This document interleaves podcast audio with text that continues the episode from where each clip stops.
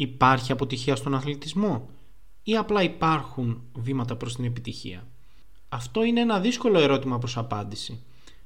Η απάντηση σε αυτή την ερώτηση είναι σίγουρα υποκειμενική και θέμα οπτικής γωνίας. Είναι σαν το στοχασμό με το αν βλέπουμε το ποτήρι μισοάδιο ή μισογεμάτο. Είναι υποκειμενικό εντελώς. Οπότε για να απαντήσω σε κάτι τέτοιο θα πρέπει να ανοιχτώ λίγο παραπάνω σαν άνθρωπος. Και θα πρέπει να σας πω για το τι εστί αποτυχία για μένα. Οπότε η αποτυχία για μένα είναι ένα μάθημα ζωής. Σίγουρα υπάρχει και στην τελική δεν είναι κακό να αποτυγχάνει κάποιος. Είναι μέρος της ζωής. Αν δεν είχαμε αποτυχίες δεν θα βελτιωνόμασταν και θα μέναμε στάσιμοι για μια ζωή. Για μένα η πιο όρημη στάση απέναντι στην αποτυχία είναι το, είναι το να αποδέχεσαι την ήττα σου και να προχωράς μέχρι να πετύχεις τον τελικό σου στόχο. Οι πολλές αποτυχίες δεν σε κάνουν αποτυχημένο. Ίσα ίσα σου δίνουν απανοτές ευκαιρίες για να κάνεις την αυτοκριτική σου και εν τέλει να βελτιωθείς σε τέτοιο επίπεδο ώστε ο στόχος σου να μοιάζει κοντινός. Πρέπει να πέσεις πολλές φορές και πρέπει να σηκωθείς πολλές περισσότερες και ναι αυτό μπορεί να ακούγεται εντελώς κλισέ αλλά έτσι είναι.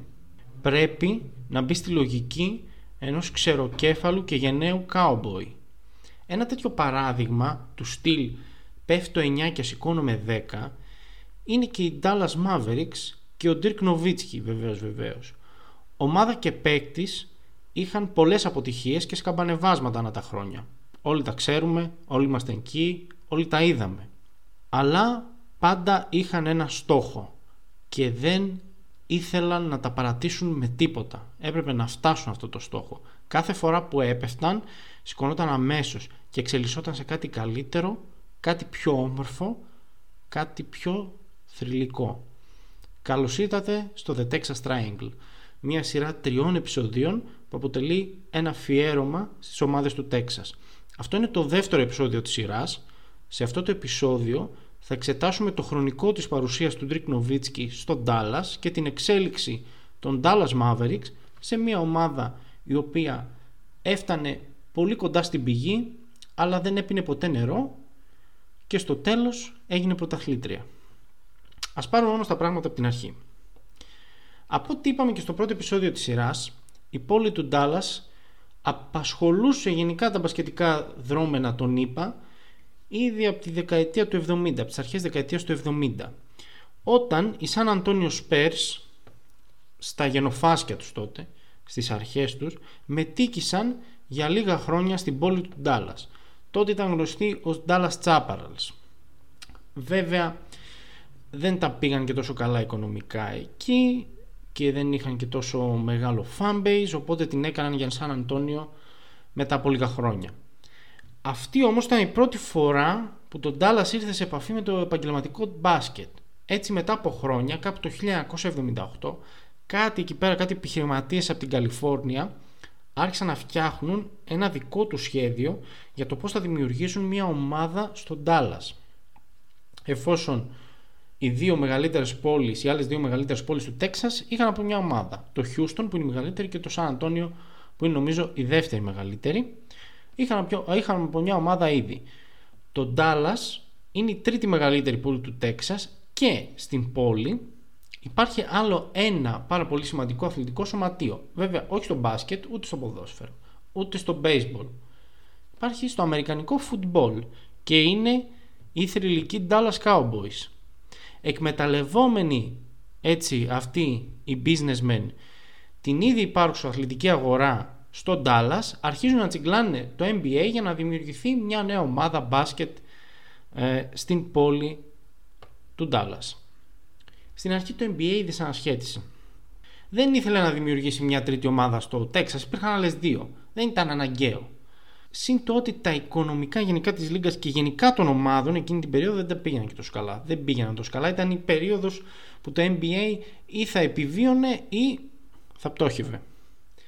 Χαρακτηριστικό είναι ότι 18 από τις 22 ομάδες εκείνη την περίοδο έμπαιναν μέσα, διότι κανείς δεν έβλεπε μπάσκετ στην τηλεόραση. Όλοι έβλεπαν rugby, αμερικανικό football δηλαδή, baseball και άλλα πράγματα.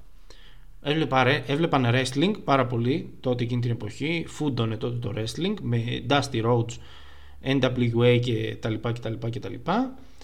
Ε, παρόλα αυτά, στο All-Star Game του 1979 ο κομισάριος του NBA Larry O'Brien ανακοίνωσε ότι θα υπάρχουν δύο νέες ομάδες στη Λίγκα. Μία στο Dallas και μία στη Μινεσότα.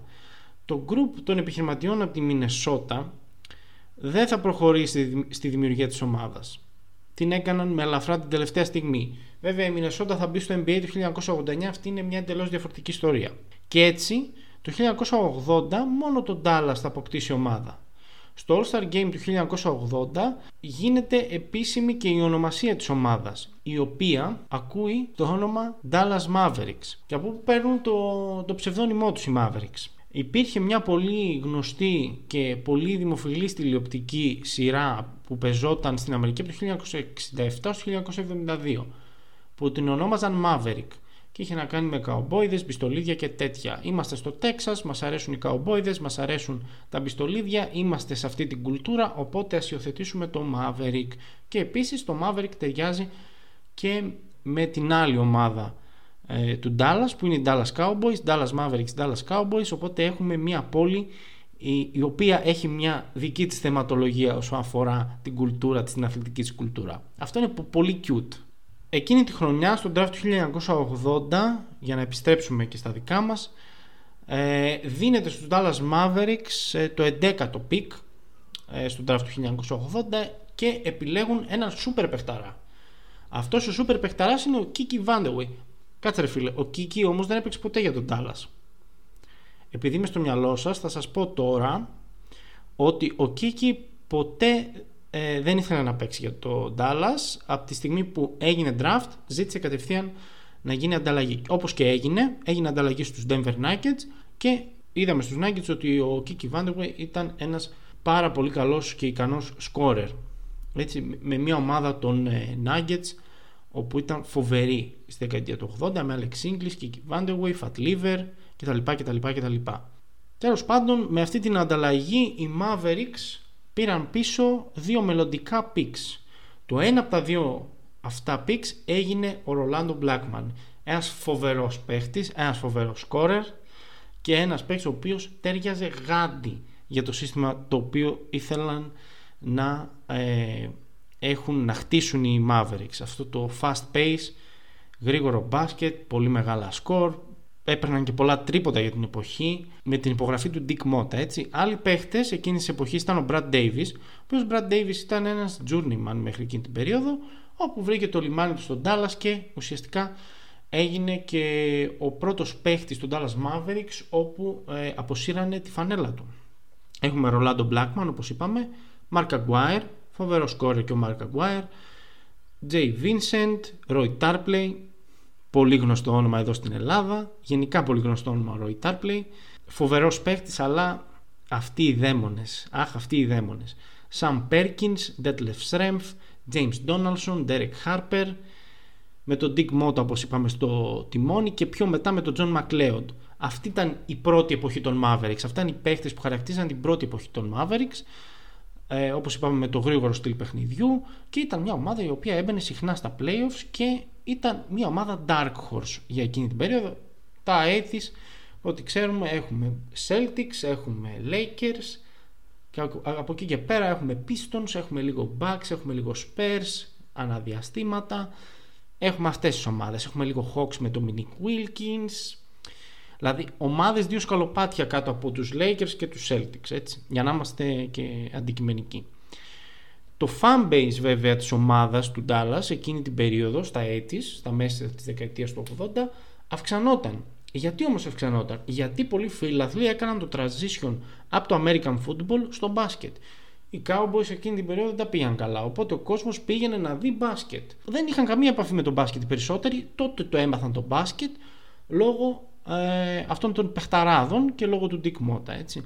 Και πολλοί κόσμος παρέμεινε και έχτισε έτσι ένα πολύ ωραίο πυρήνα ε, φιλάθλων στον Dallas όπου στηρίζουν την ομάδα μέχρι και σήμερα έτσι. Χαρακτηριστικό είναι ότι οι Dallas Mavericks έχουν ε, κάνει sold out όλα, κάθε, κάθε, σε κάθε μάτι στο γήπεδο τους είναι sold out, να πούμε από το 2000. Τουλάχιστον επί εποχή Dirk Nowitzki, έτσι, αφού ο Cuban είχε κάνει τρομερό και φοβερό marketing έτσι. να τα λέμε και αυτά. Ε, όμως μπαίνοντας στα 90s ε, οι τραυματισμοί ερχόταν ο ένας μετά τον άλλον. Υπήρχαν ανταλλαγές παικτών είχαμε και κάποιους εξωαγωνιστικούς μπελάδες και η ομάδα αρχίζει να παίρνει την κάτω βόλτα. Πολλοί τραυματισμοί από παίχτες όπως είπαμε ε, και βασικούς παίχτες. Οι ανταλλαγές ας πούμε φεύγει ο Ρολάντο Μπλάκμαν αν δεν κάνω λάθος πάει Νέα Υόρκη. Μετά φεύγει και ο Μάρκ Αγκουάερ πηγαίνει στο Detroit τα ανταλλάγματα που παίρνουν είναι παίχτες ναι μεν καλοί αλλά σε προχωρημένη ηλικία ας πούμε ο Alex Inglis ήταν σε προχωρημένη ηλικία ο Φατ Λίβερ επίσης ε, όπου έπαιξαν πιο μετά στο, στο Dallas. Και περνάμε και στην, ε, στην κατηγορία των εξωαγωνιστικών πελάδων όπου ε, αυτή η κατηγορία έχει όνομα και έχει και επίθετο και το αναφέραμε και, προ, ε, και προλίγου είναι ο Roy Tarpley. Τι κάνει νιάου νιάου στο κεραμίδι. Ο Roy Tarpley είναι ένας συγκλονιστικός παίχτης συγκλονιστικός παίχτης ήταν ο Roy Tarpley και το είδαμε και από κοντά και εδώ στην Ελλάδα έπαιζε και με τον Άρη έπαιξε και με τον Ολυμπιακό. Ε, αλλά από όσο ξέρουμε και είναι πολύ γνωστό και καταγεγραμμένο ο Ρόι Τάρπλε είχε προβλήματα με τα ναρκωτικά, είχε προβλήματα με το αλκοόλ είχε προβλήματα με την δική του ψυχική υγεία τα οποία τον εμπόδισαν να γίνει ένας από τους καλύτερους power forward που έχουν περάσει ποτέ από τα παρκέτ του NBA και του μπάσκετ γενικότερα. Γιατί ο Ρόι Τάρπλεϊ απέδειξε ότι μπορεί να παίξει και στο NBA και μπορεί να παίξει και στη σκληρή Ευρώπη εκείνης της εποχής. Οπότε ήταν ένας παίχτης φοβερός για, για εκείνα τα δεδομένα και είχε και ένα στυλ πολύ πιο μπροστά από εκείνη την εποχή. Ε, παίρνει και το Six Man of the Year, ε, μια χρονιά νομίζω το 89 το παίρνει ο Roy Tarpley, ε, το Six Man of the Year, αλλά έχει αυτά τα προβλήματα τα οποία τον θέτουν συνεχώς εκτός ομάδος, οπότε βρίσκει καταφύγια στην Ευρώπη. Τώρα, με το που μπαίνουμε στα 90s, όπως είπαμε, έχουμε προβλήματα και πρέπει να ανανεωθεί ο πυρήνας. Οπότε σιγά σιγά έρχονται στην ομάδα η νέα φουρνιά ε, των Dallas Mavericks και αρχίζει η ομάδα να χτίζει γύρω από μια συγκεκριμένη τριάδα. Jason Kidd, Jim Jackson, Jamal Masburn, γνωστοί και ως Triple J Range. Τρεις ελπιδοφόροι νέοι, οι οποίοι κάνουν για το στυλ το οποίο η ομάδα θέλει να παίξει, γρήγορο μπάσκετ με ευνηδιασμούς, με καρφώματα, με τρίποντα, με με με Jason Kidd να πασάρει, δύο καλά φτερά, ο Jim Jackson και ψηλά φτερά έτσι και ο Jamal Masburn. Ε, η ομάδα τα πηγαίνει σχετικά καλά, Θέλει χρόνο, θέλουν χρόνο να ψηθούν μεταξύ τους γιατί είχαν και κάποια, νομίζω είχε και κάποιους τραυματισμούς ο Jim Jackson εκείνη την περίοδο. Οπότε είχε μείνει η ομάδα με τον Jason Kidd και τον Jamal Masburn, τα πήγαν μια χαρά. Βέβαια, ε, αυτή η τριάδα έσπασε για τα γκομενικά είχαν κάποια φλερτ αυτοί οι νεαροί παίχτες, είχαν και παιδάκι μου κάποιες αψημαχίες μεταξύ τους. Τέλος πάντων τα άσπασαν μεταξύ τους τι έγινε εκεί πέρα, ας μην το σχολιάσουμε και έφυγε ο ένας μετά τον άλλον. Το 1995 περίπου έγιναν όλα αυτά, 95-96. Εκείνη την περίοδο τρώει και life ban από το NBA ο Roy Tarpley. Οπότε είναι, ε, δεν, δεν πρόκειται να ξαναγυρίσει ποτέ πίσω στο NBA ο Roy Tarpley βάζουν τα κλάματα όλοι εκεί στον Dallas. Ε, επίσης ξανάρχεται εκείνη την περίοδο ο Dick Mota στον οργανισμό, ξαναεπιστρέφει ως coach στα γεράματά του, μπας και βάλει τίποτα στη, σε τάξη, δεν καταφέρει να κάνει τίποτα. Τη σεζόν 96-97 φεύγει ο Kid, φεύγει ο Masburn, φεύγει ο Jackson, οπότε αυτό το reboot των Mavericks είναι αποτυχημένο εντελώς. Στην ομάδα βέβαια έρχεται πρώτος ο Μάικλ Φίνγκλι και συνέχεια έρχεται και ο Σον Μπράντλι. Δύο παίκτες οι οποίοι θα αφήσουν ένα ξεχωριστό στίγμα στον οργανισμό των ε, Mavericks. Χαρακτηριστικό είναι ότι εκείνη τη σεζόν, τη σεζόν 96-97 θα περάσουν 27 διαφορετικοί παίχτες από τον Dallas ε, και στο τέλος της σεζόν θα αναλάβει όλο αυτό το τσίρκο τον Νέλσον ο οποίος έρχεται μετά από ένα beef που είχε με τον Chris Webber στους Warriors όπου και ο Don Nelson έπαιζε το ίδιο στυλ μπάσκετ στους Warriors έτσι. Ε, μην ξεχνάμε το Run TMC στους Warriors εκείνη την περίοδο στα 90s ε, οπότε ο Don Nelson είναι φάμιλος με το γρήγορο στυλ παιχνιδιού και με τα τρίποτα και μόλα και μόλα και μόλα. Αυτό το στυλ παιχνιδιού που ήθελαν να παίξουν ή που είχαν κάψα να παίξουν οι Mavericks που ήταν τόσο επιτυχημένοι στα 80s με επί Dick Mota. Ε, αναλαμβάνει το 97 ο Νέλσον κάνει μια χλιαρή σεζόν πρώτη. Εντάξει, δεν είναι και πολύ υλικό άνθρωπος. Έπαιξε πάρα πολύ καλά ο Μάικλ Φίνλι. μετά το καλοκαίρι του 98 είναι ένα πάρα πολύ σημαντικό καλοκαίρι για την ιστορία των Mavericks. Γιατί τι γίνεται αυτό το καλοκαίρι; Ο Ντόν Νέλσον πιάνει κότσο ολόκληρη τη λίγα. Φέρνει το Steve Nash, έλα εδώ του λέει. Έλα κάτσε στα ποδαράκια μου, μαζί θα φτιάξουμε αυτοκρατορία. Και φέρνει και έναν Γερμανό άγνωστο πιτσιρικά με το όνομα Dirk Nowitzki. Δεν τον ήξερε κανένας. Τον επιλέγουν οι Bucks στο νούμερο 9. Πάει ο Ντόν Νέλσον και τους πληθυρίζει τα αυτή. Έλα να σου πω κάτι. Λέει στους Bucks, έλα να σου πω κάτι. Να σου πω, να σου πω βέβαια κάτι άλλο από σένα. Να μου δώσει αυτό τον, ε, το Γερμανό, το πιτσιρικά. Λένε οι Bucks, ναι, να σου δώσω. Εντάξει, μπορεί να είναι και μπάστε. Τον έχω δει και πολύ να παίζει. Έτσι τον επέλεξα. Θα σου δώσω πίσω το Ρόμπερ Τρέιλορ. Σκέφτονται οι Bucks μέσα του. Τι μου λείπει από αυτή την ομάδα; Μου λείπει έτσι ένας ζουμπουρλούδικος forward να τον εβάλω εκεί πέρα κάτω από την μπασκέτα να μοιράζει θάνατο. Και έτσι ο Ντόν Νέλσον απλά όμορφα και λαϊκά φέρνει τον Dirk Nowitzki στον Dallas και πασάρει το Robert Traylor στους Milwaukee Bucks. Όπου ο Robert Traylor δεν ήταν κακός απέφτης, ειδικά στο κολέγιο. Βέβαια, στο NBA είχε άλλα προβλήματα, είχε και προβλήματα με το βάρος του άνθρωπος, τα οποία τον επηρέασαν και μεταγενέστερα στη ζωή του. Έφυγε από τη ζωή δυστυχώς ο Ρόμπερτ Τρέιλορ, να είναι καλά εκεί που είναι. Αλλά είναι ένας από τους πιο κάλτ μπασκευολίστε όλων των εποχών. Και αυτό το trade που έγινε, αυτή η τράμπα που έγινε μεταξύ Νοβίτσκι και Τρέιλορ, είναι ένα all time classic trade.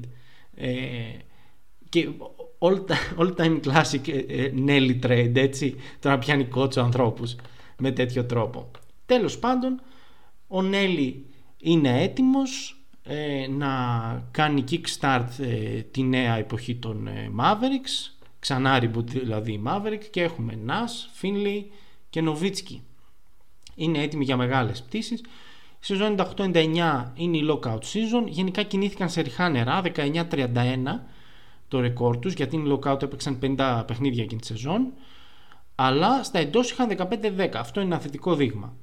Ο Φίνλεϊ έδειξε πολύ καλά στοιχεία. Βέβαια ο Νάς και ο Νοβίτκι ήταν λίγο, ήταν λίγο μαγκωμένοι την πρώτη σεζόν. Όμως είχαν και τις στιγμές τους. Η επόμενη σεζόν ήταν η σεζόν όπου άρχισαν όλα και έκαναν κλικ. Η ομάδα αρχίζει να παίζει δυναμικά ο Νοβίτσκι βρίσκει πατήματα αλλά η μεγάλη αλλαγή έρχεται εκτός του παρκέ αφού αγοράζει στα μέσα της σεζόν ε, τους Dallas Mavericks ο Mark Cuban και βάζει ε, απευθείας πλώρη για την αναζωογόνηση του σωματείου όσο αφορά το marketing έτσι. Κάνει δύο τρελές κινήσεις ο, δύο τρεις τρελές κινήσεις ο Cuban και φέρνει με το που αναλαμβάνει φέρνει Rodman γίνεται χαμός εκεί πέρα παίζει 10 παιχνίδια ο Ρόντμαν ξαναφεύγει. Γενικά ο Κιούμπαν με το που αναλαμβάνει φέρνει national attention στον Dallas το οποίο δεν το έχει ξαναζήσει ποτέ η ομάδα. Η σεζόν 99-2000 ήταν μια σεζόν βελτίωσης των ε, Mavericks αφού τελείωσαν με 40 νίκες και ήταν ένατη στη Δύση. Βέβαια έχει και κάποια προβλήματα τραυματισμών ο Νας Πάμε στη σεζόν 2000-2001. Εκεί πέρα έχουμε σιγά σιγά τον Dirk Nowitzki να αφήνει πιο, πιο πολύ τον εαυτό του ελεύθερο και γίνεται πραγματικά ένα αστέρι. Ε, είναι πλήρως λειτουργική η τριάδα Nas, Finlay και Dirk. Κερδίζουν 53 αγώνες στην κανονική περίοδο. Φτάνουν μέχρι τα ημιτελικά της Δύσης αλλά χάνουν από τους Spurs το οποίο θα, θα είναι ένα common thing γενικά σε όλο αυτό το timeline. Μετά από αυτή τη σεζόν ε, οι Mavericks κάνουν αυτή την καλή σεζόν θεωρούνται και Dark Horse Contenders. Ξανά δηλαδή μπαίνουν στη συζήτηση για διεκδικητές του τίτλου. Πάμε στη σεζόν 2002 ο Dirk γίνεται All-Star την προηγούμενη δεν ήταν All-Star αλλά αν δεν κάνω λάθος ήταν μέλος της τρίτης καλύτερης, της τρίτης καλύτερης πεντάδας του NBA οπότε το 2002 γίνεται για πρώτη φορά All-Star ο Dirk. Έρχονται καλοί ρολίστες στην ομάδα όπως ο, ο Revla Friends, Nick Van Exel, Avery Johnson σκουπίζουν στον πρώτο γύρο τους Timberwolves, γεια σου Kevin Garnett, αλλά χάνουν από τους ε, πιο ψημένους Kings στα ημιτελικά. Είναι εκείνοι οι Kings οι οποίοι ε, θα φτάσουν στους τελικούς περιφέρειες και θα χάσουν ε, έτσι όπως έχασαν από τους Lakers. Εκείνοι οι Kings είναι ακριβώς. Την έχουμε πει την ιστορία σε προηγούμενο επεισόδιο. Μερικοί λένε για τους Mavericks εκείνη την περίοδο, για να επιστρέψουμε ξανά συζήτηση, μερικοί λένε για τους Mavericks εκείνη την περίοδο ότι έχουν φτάσει το ταβάνι τους για την ώρα. Πάμε 2002-2003. Αρχίζουν με ένα 14-0 συγκλονιστικό και τελειώνουν τη σεζόν με 60-22. Το Nelly Ball σπάει κόκαλα σε όλη τη regular season, φτάνουν στους τελικούς περιφέρειας και γίνεται μια σειράρα με τους Spurs. Είναι η σειρά που βγαίνει από τα άδυτα του πάγκου των Spurs ο Steve Kerr και αρχίζει να βαράει τρίποντα. Έτσι. Και ουσιαστικά οι Spurs κερδίζουν και μετά πάνε και ε, σηκώνουν και το πρωτάθλημα. Εκείνη η σειρά όμως στιγματίστηκε και από τον τραυματισμό του Ντρικ στο γόνατο. Οπότε αφού έχουμε sit out του Dirk έχουμε δηλαδή είναι σαν, να μου λες ε, κατεβαίνεις με, με δύο παίχτες να παίξεις, να παίξεις μπάσκετ με τον Nas και με τον ε, Finlay οπότε λογικό είναι να αποκλειστούν οι Mavericks. Το 2004 την επόμενη σεζόν έρχονται στην ομάδα δύο καλά forward ο Antoine Jameson και ο Antoine Walker ε, οι δύο αντώνιδες ε, το Dallas ε, είχε προβλήματα με τη χημεία αναδιαστήματα, αλλά τελικά μπήκε στα playoffs. Ο Jameson κάνει εξαιρετική σεζόν, ερχόμενος από τον πάγκο, παίρνει και το βραβείο του Six Man of the Year. Ε, νομίζω γίνεται το δεύτερος Maverick που παίρνει αυτό το βραβείο μετά τον ε, φοβερό Roy Tarpley. Επίσης έχουμε Josh Howard σαν rookie, δείχνει αρκετά καλά στοιχεία, αλλά αποκλείονται από τον πρώτο γύρο από Sacramento Kings. Το, καλα... το καλοκαίρι του 2004 ο Steve Nash φεύγει για άλλες πολιτείες ε, και πάει στους Phoenix Suns και έρχεται στην ομάδα ο Jason Terry, ο Eric Dampier, ο Devin Harris έρχεται από το draft, Jerry Stackhouse, ένας βετεράνος scorer και ο Alan Henderson ο οποίος είναι γνωστός για την άμυνά του. Η απώλεια του Nash σίγουρα έπληξε, έπληξε επιθετικά τους Mavericks αλλά η άμυνά τους έγινε πιο δυνατή το run, το run and gun style έγινε πιο balanced, έγινε πιο ισορροπημένο, αλλά ξενερωμένο στα μέσα της σεζόν ο Don Nelson λέει ξέρετε τι, εγώ δεν είμαι πια προπονητής, θα κάτσω μέχρι το τέλος της σεζόν, θα είμαι general manager και αναλαμβάνει ο Avery Johnson. Βέβαια με τον Johnson στο τιμόνι οι Mavericks παίζουν λίγο πιο συντο... παίζουν λίγο... δεν παίζουν τόσο ελεύθερο μπάσκετ, παίζουν λίγο πιο συγκροτημένο, balanced όπως είπαμε και πριν. Ε, τελειώνει σεζόν με 58 νίκες, και στα μέσα εκεί στη σεζόν, εκεί πέρα που τα, τα παρατάει ο Νέλη, παίρνουν και τον Keith Van στην ομάδα. Μια ok προσθήκη.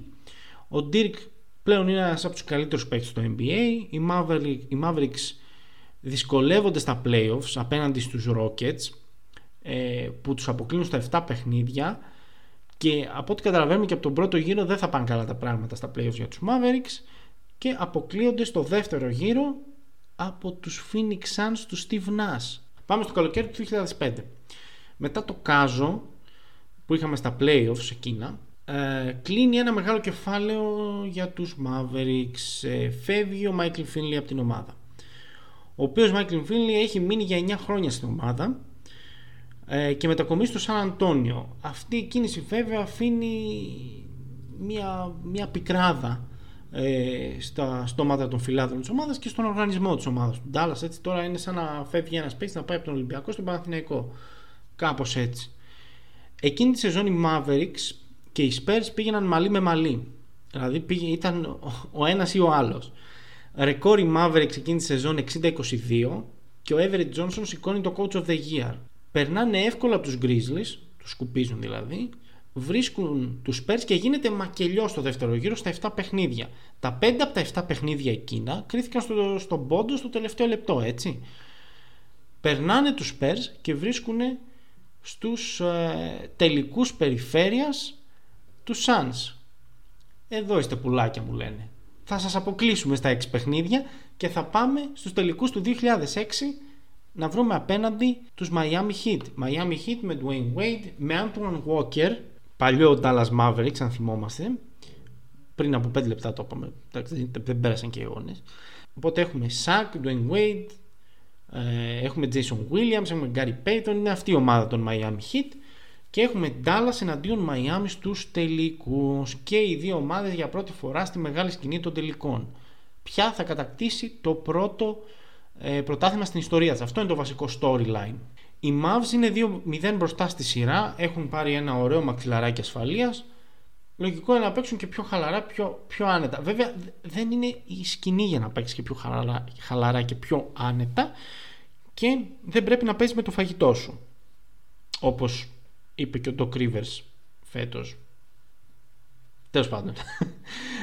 Θες να ήταν η χαλάρωση που είχαν, επειδή πήραν αυτό το μαξιλαράκι ασφαλείας. Θες ο εκπληκτικός Dwayne Wade. Κάποιοι μπορεί να το σχολιάσουν και λίγο αρνητικά για αυτούς τους τελικούς. Θες λίγο, θα το διορθώσω αμέσως, θες λίγο οι διαιτητές και η μαύρη μαγεία του Πατ Ράιλι; αυτό, αυτό είναι πιο σωστό.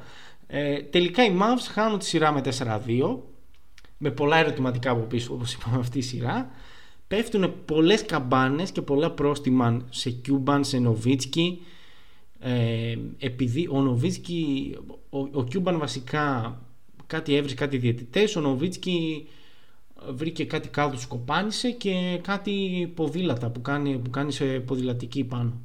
Τα πέταξε κάτω στο διάδρομο ξέρω εγώ και πήρε 5.000 δολάρια πρόστιμο.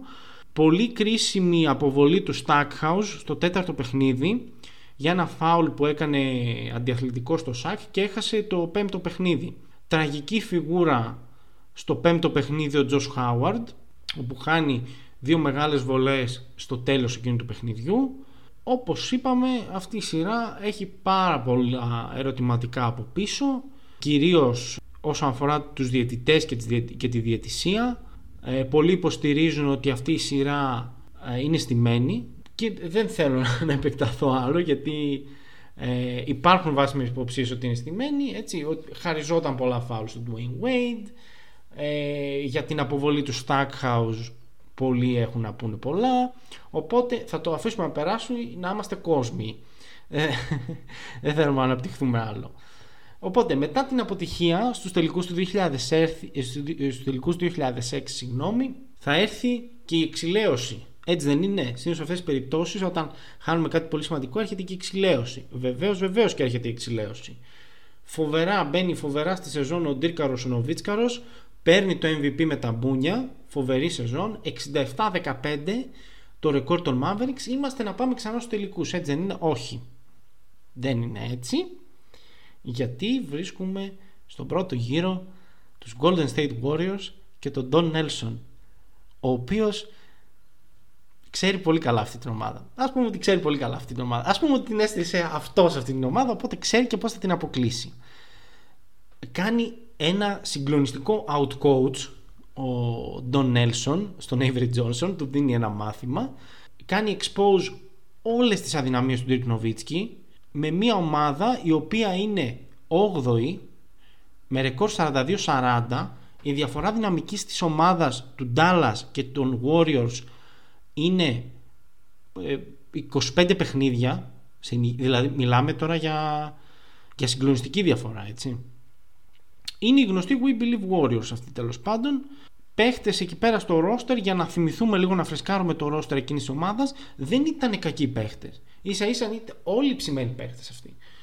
Εκτός, από, εκτός του Μόντα Έλλης ο οποίος ήταν ε, σχετικά νέος είχαμε στο ρόστερ Baron Davis έτσι All Star Baron Davis All Harrington βετεράνος σε εκείνο του σημείο στην καριέρα του Matt Barnes σκληροτράχυλος Matt Barnes Mike Dunleavy εξαιρετικός σούτερ Mike Dunleavy Stephen Jackson ψημένος και ένα παιδί ο οποίος έχει βγει από, τα, ε, από τους Spurs, από τον οργανισμό των Spurs Μικαέλ Πιετρούς, ο Γάλλος Τζόρνταν φυλάκια πολλά στο Μικαέλ Πιετρούς Τζέισον Ρίτσαρτσον συνώνυμος ο Ρίτσαρτσον με, την, ε, με εκείνη την εποχή των Warriors Άντριες Μπιέντρινς ε, και ε, υπάρχει και στο ρόστερ και ο Σαρώνας Γιασκεβίτσιους όπως είπαμε ε, ουσιαστικά οι Warriors ρεζιλεύουν τους Mavericks και είναι ένας αποκλεισμός πάρα πολύ ανησυχητικός και ε, δημιουργεί πολλά ερωτηματικά στον πυρήνα της ομάδας. Οπότε πέρα από αυτό, αυτός ο αποκλεισμός των Mavericks τόσο νωρίς δημιουργεί και ένα μεγάλο ερώτημα. Πώς θα γίνει τώρα η απονομή του MVP. Παραδοσιακά το MVP, να πούμε εδώ πέρα, δινόταν ε, στον νικητή σε μια τελετή που γινόταν στο παρκέ πριν την αρχή του δεύτερου γύρου. Δηλαδή μεταξύ πρώτου και δεύτερου γύρου. Εκεί πέρα δινόταν το MVP.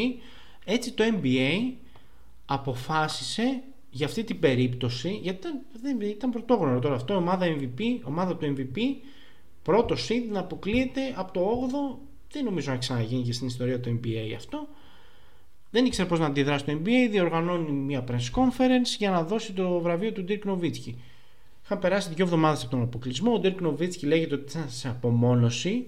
Είχε πλαντάξει το κλάμα ο άνθρωπος. Νομίζω είχε πάει και στη Γερμανία, δεν είχε μείνει καν στην Αμερική. Με το που έχασε, έφυγε και η Γερμανία δύο εβδομάδες και ξαναγύρισε για να πάρει το MVP. Δηλαδή, άμα βάλετε και τώρα την ε, press conference αυτή, την, ε, τα λόγια του Νοβίτσκι, θα καταλάβετε ότι ο Νοβίτσκι είναι ένα βήμα πριν την κατάθλιψη. Είναι πάρα πολύ περίεργος και αποδέχεται το, το βραβείο με βαριά καρδιά. Και ποιο θα ήταν χαρούμενος, ας πούμε, στη θέση του. Ε, και το χαρακτηριστικό που μου έχει μείνει από αυτή τη συνέντευξη είναι αυτό που είπε ο Ντιρκ Νοβίτσκι λυπάμαι για το πως κατέληξε έτσι η χρονιά και το λέει με ένα ύφος πάρα πολύ αποκαρδιωτικό αποδέχεται το βραβείο και η ζωή συνεχίζεται μετά το τέλος αυτής της διετίας που για μένα θεωρείται ένα ξεχωριστό σάγκα στην ιστορία των Mavericks, δηλαδή από το 2005 έως το 2007 το θεωρώ ένα, μια ξεχωριστή εποχή εγώ τουλάχιστον έτσι το έχω στο μυαλό μου. Περνάμε στο επόμενο σάγκα. Από το 2007 καλοκαίρι μέχρι το 2010 είναι η σεζόν 2007-2008 8, 9 και 9-10 όπου αυτές οι τρεις σεζόν για τους Mavericks κινούνται στο ίδιο μήκος κύματος τι γίνονται εν ολίγη σε αυτές τις σεζόν. Γίνεται head coach ο Rick Carlisle επιστρέφει ο Jason Kidd το 2008 στην ομάδα.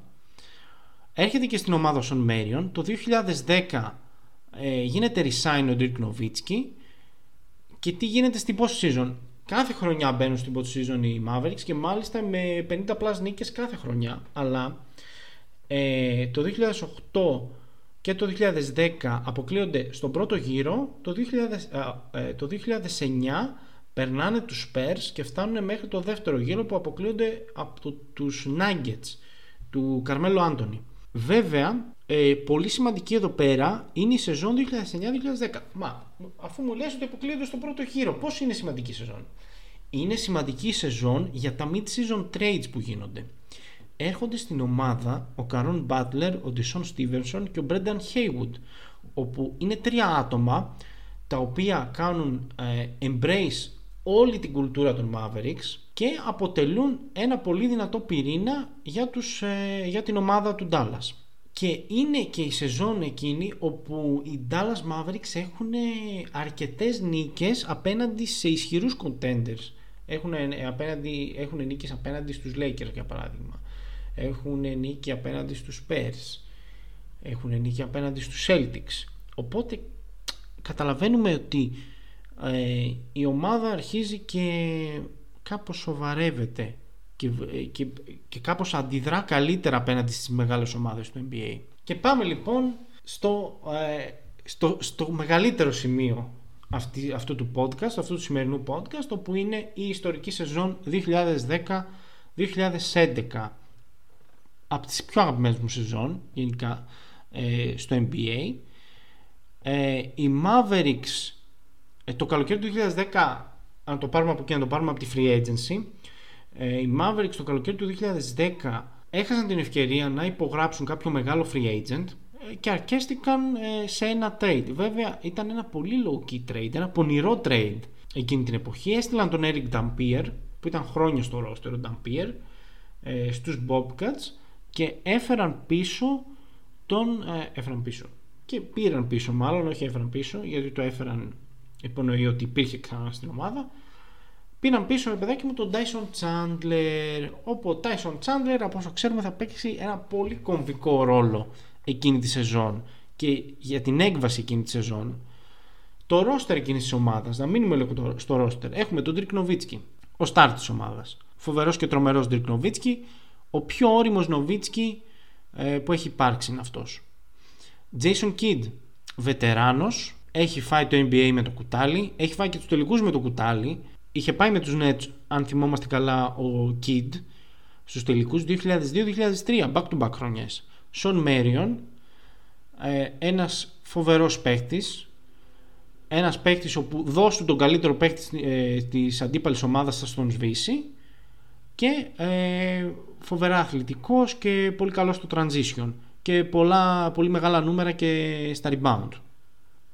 Tyson Chandler, η κολόνα πίσω στην άμυνα, Jason Terry, απαραίτητος ε, scorer, απαραίτητος δεύτερος scorer που χρειαζόταν η ομάδα, Ε, ο Καρόν Μπάτλερ και αυτός καλός σκόρερ τραυματίζεται όμως στα μέσα της σεζόν. Ε, ήταν ο δεύτερος σκόρερ της ομάδας ε, μέχρι ότου τραυματιστεί.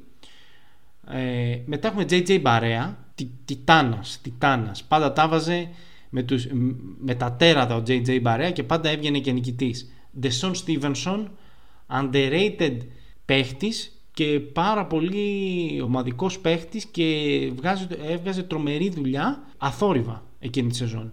Πέτζα στο Γιάκοβιτς στην τελευταία του χρονιά Έρχεται από τον πάγκο πλέον ο Πέτζα στο Γιάκοβιτ, είχε και προβληματάκια στα γόνατα. Οπότε έγινε ένα spot shooter για τους ε, Dallas Mavericks. Brendan Haywood. Εμπειρίες έχει στα playoffs και εμπειρίες έχει στα playoffs με τους Wizards. Αρκετά χρόνια εκεί στην ομάδα. Ian Μαχίμνη, ο Corey Brewer και ο Brian Cardinal, ο οποίος είναι ένας bench warmer και θα πω ε, και θα, θα, θα, το πω από καρδιάς είναι η, ε, η ψυχή αυτής της ομάδας ο Brian Cardinal και αν θέλετε το πιστεύετε αν θέλετε δεν το πιστεύετε ρεκόρ εκείνης της ομάδας 57-25 πολλοί δημοσιογραφάκιδες εκείνη την περίοδο βγαίνουν και λένε νομίζω είναι τρίτη στην περιφέρεια η, η Dallas εκείνη την περίοδο εκείνη, εκείνη τη χρονιά και βγαίνουν και λένε τον Dallas. Τον Dallas αποκλειστεί στον πρώτο γύρο αφού έπεσαν με τους Blazers. Βέβαια κατά στα μούτρα μου εγώ είμαι Blazer και, και μάλιστα είχε βγει και ο, ο Γουατζανάφσκης, ο Άντριαν ο Γουατζανάφσκης και είχε πει ότι εντάξει εύκολη σκούπα για τους Blazers. Mm, ναι.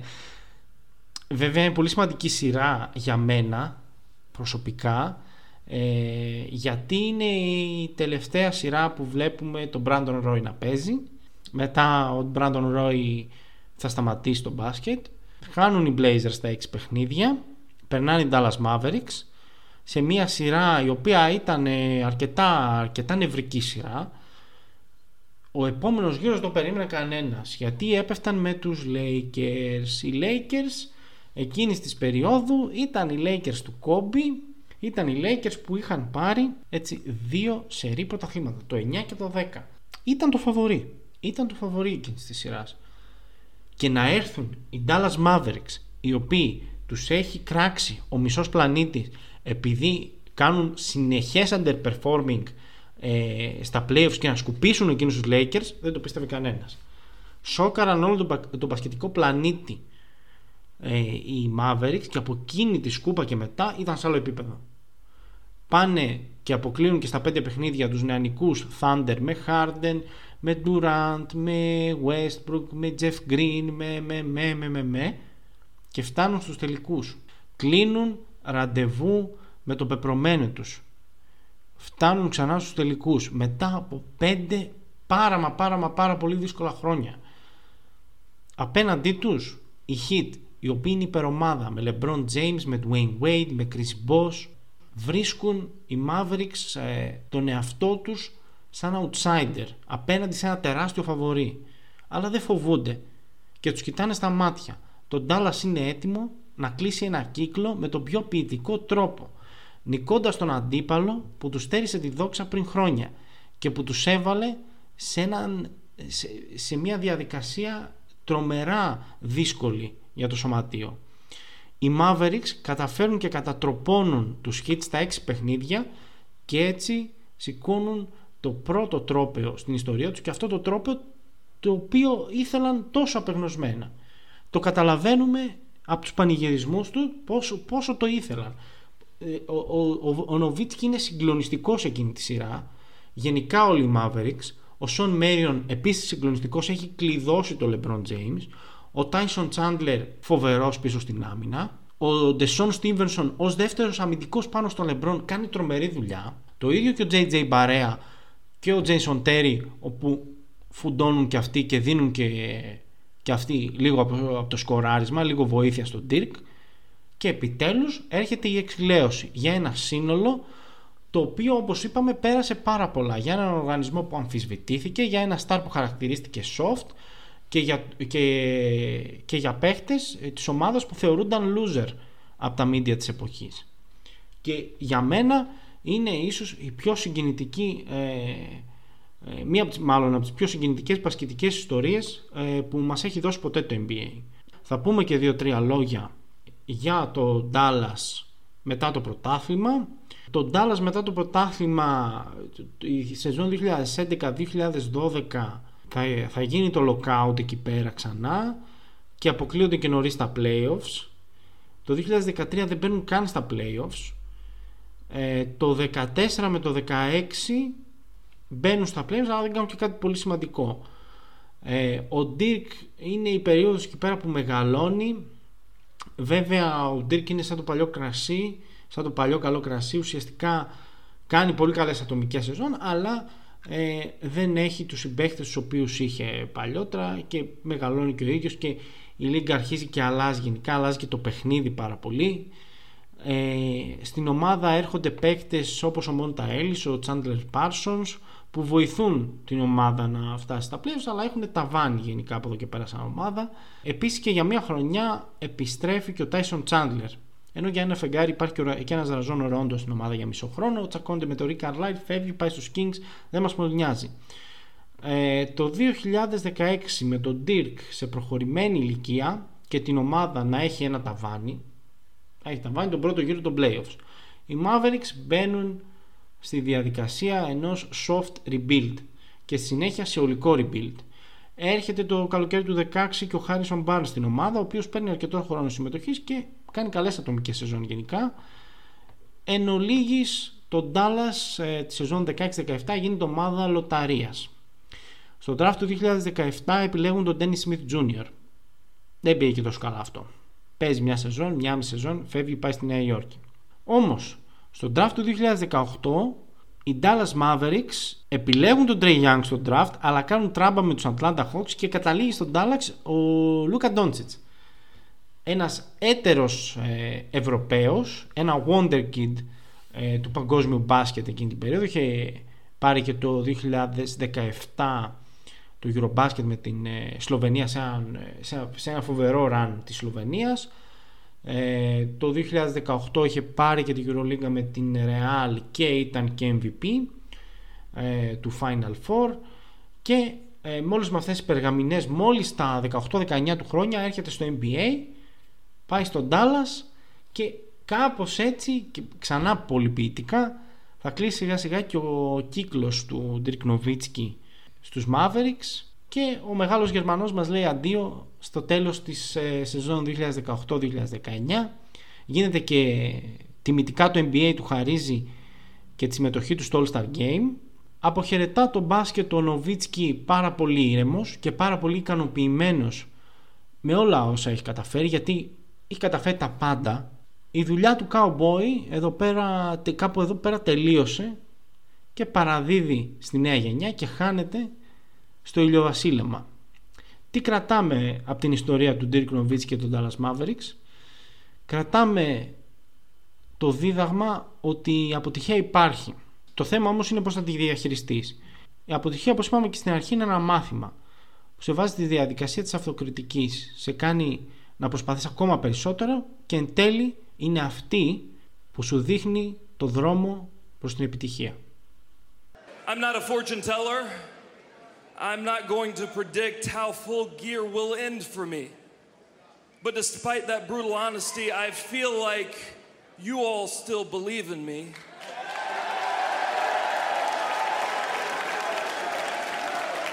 And for the first time in my life, I do too. So the promise I can make is that at full gear, I will give you everything. I will give you my heart. I will give you my soul. I will give you every fiber of my being. I will give you my blood. I will give you my sweat. And one way or the other, I feel like I may give you my tears. The one thing, though, that I am 100% sure about is that at full gear, I will give you cowboy shit.